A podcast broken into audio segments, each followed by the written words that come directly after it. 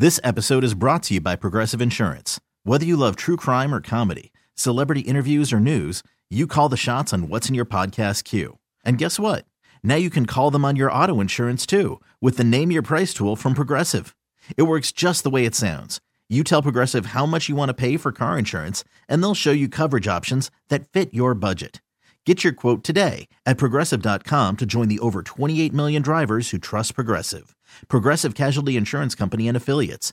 Price and coverage match limited by state law. Joining us now is Mike Scarborough of TigerBait.com, recruiting analyst and publisher of TigerBait.com. And Mike, big night last night on the prep scene. Uh, recruits so far that are standing out in the state of Louisiana, and uh, who is LSU? Where were the uh, LSU, uh, I guess you'd say, uh, dignitaries of coaches out in the state last night? You know, they're in various places. I think there were some possible destinations where they were at, but I know at the games that we were, they weren't there. Um, I was at uh, Rummel uh, at Teurlings, and I, I tell you, I, I, Rummel is absolutely loaded with talent. And I really got to look at Thomas Perry, uh, mm-hmm. Adam Perry's son, who's committed for the class of 2019.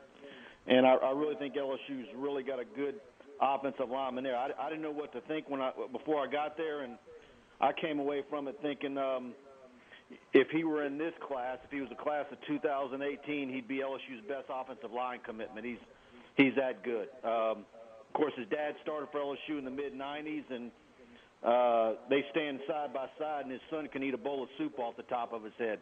That's how big he is. So, of course, Ja'Marr Chase from Rummel lit it up. He's committed to Florida. LSU hopes to flip him. Uh, Chandler Fields, the quarterback for Rummel, is one to watch. You know, if he was a little bit taller, uh, he'd have a load of recruiting pressure.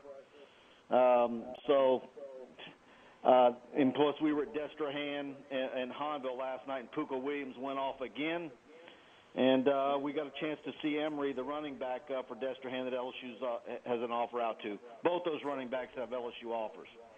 Mike, how can everybody get the latest on recruiting, today's game action, and everything LSU? Yeah, go to TigerBait.com. We got Brian Lazar's uh, preview for the Syracuse game. It's a freebie, uh, loaded out notebook, as well as a game prediction from him.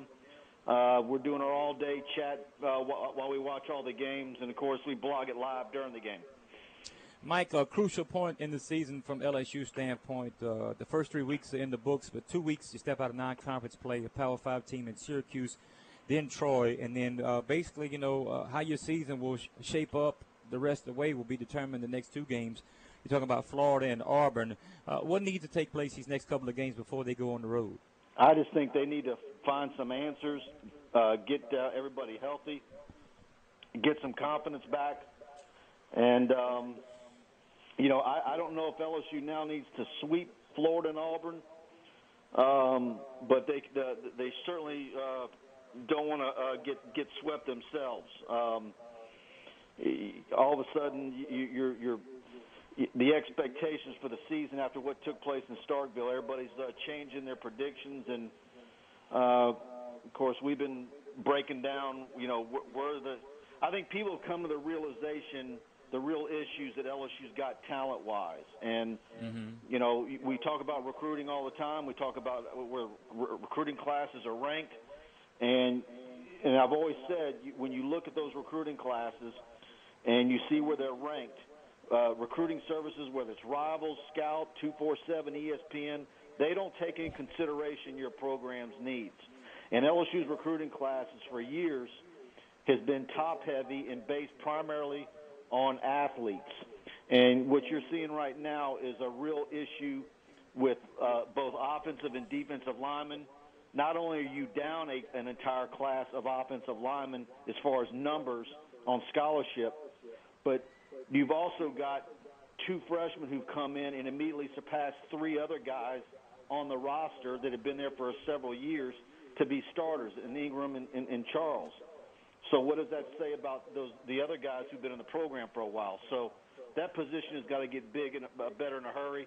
And you know, Coach Orgeron brought that up Monday at his presser, we knew that they wanted one junior college offensive lineman. He uh, revised that to two. I don't know if that is based off of what happened uh, in Starkville on Saturday. Um, and then he said that uh, several junior college defensive linemen. Now I don't know where they're going to get those. So, um, and if that's something new, but uh, we haven't seen any names yet.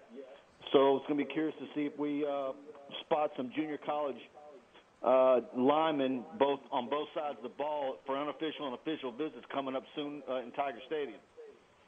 Mike Herb here, man. You look, you kind of answered my question already. So I, I, I kind of said the, you know, the same thing you're saying uh, a week ago or so. It's, you know, you have to recruit to to fit your system and what your needs are on a year-to-year basis. And, and my question to you is, which recruits out there right now that that are be coming in, you know, the, the 2018 or 2019 or possibly 2020 that you know what areas do we need to fill and are those guys out there and well I, and do you think we can get them I, I you know I was saying in the in, in the preseason you know and people were you know getting mad at me and saying I was being negative and and I'm like if you really look offensively you know you've got Guice I like Foster Moreau you know mm-hmm. certainly Will Clapp when he's healthy he's a good center but if you were to grade LSU unit by unit and you compare it and say, okay, who who has the elite? What's the top three offensive line units in the SEC? What's the top three running back units in the SEC? Quarterback, tight end, offensive line. LSU wouldn't have a group that would rate in the top three or four in any of those categories in the league. And if they do, it's primarily because the SEC is so bad this year, and has mm-hmm. been for several years now um, you, when you go line by line and you say, okay, which of these guys that are starters would start on LSU's team exactly 10 years ago? And if you really answer that, that question objectively, that's where you see the problems are. Mike Scarborough, TigerBait.com here with us now. Mike, uh, one thing that LSU can get and the fans get to take is that uh, you get a chance to take on a team that does some things similar to uh, the team you faced last week and some teams moving forward. This quarterback of the ones that they will face, though, is a little more passing. They're passing about, uh, you know, well into the 200s, and uh, Dungey's very versatile. Uh, we mm-hmm. got a got a feel for him, you know, a couple years ago when these uh, two went up to New York, and it wasn't uh, it wasn't just a blowaway for LSU. Syracuse hung around for a while. So tonight, uh, when you see this matchup defensively, what, what, are you paying attention to on this one? Is it depth? That was a concern last week, especially when you lost a couple of players that were out. What is it defensively, LSU? You like to well, see? Well, you want to you want to see them be a little bit better at stopping the run. I, you know, LSU's and, and and and not only that, the pressure. I mean, Chattanooga had, had a little bit of success rushing the football. Um, yes, they did. Yeah, so I mean, you, uh, you, you want to see those guys do a better job of stopping the run and, and get pressure on on Dungey. So, you know, he's uh, what is he seven uh, sixty five percent completion percentage. Mm-hmm. Um, I yep. mean, they, they, yep. they've got to uh, get to him. I, I, I just, you know, look, it, it, you can paint a scenario where you think, okay, what if Syracuse can come out hot and make some things happen, take the crowd out of it, maybe, uh, you know, really affect the confidence of the LSU team. Um, but based on what happened in Starkville last week, you just got to believe LSU is going to come out and and really uh, put it on them. So uh, we'll see. Um, you know, uh, I haven't seen how the point spread is is fluctuated, uh, but you know, it had to have moved when it was. It looked like Guice wasn't going to play, and now that he's going to play, um, you know, we'll see if uh, that that original 24 that came out on Monday, if if LSU do, does that and more. All right, Mike, LSU and Syracuse tonight, and let everybody know how they can get the latest on the Bayou Bengals. Yeah, go to TigerBait.com. We got it all for you. Basketball recruiting. Will Wade hosting several official visitors this weekend, so we're going to have all that coverage uh, for you uh, in the next 48 hours. Mike, your prediction tonight, LSU's about a 23, 24 point favorite. How you see this one shaking out? You know, I, I think this one uh, something like 35, uh, 35 10.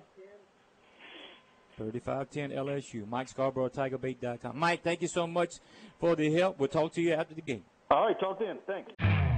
You could spend the weekend doing the same old whatever, or you could conquer the weekend in the all-new Hyundai Santa Fe. Visit HyundaiUSA.com for more details. Hyundai, there's joy in every journey.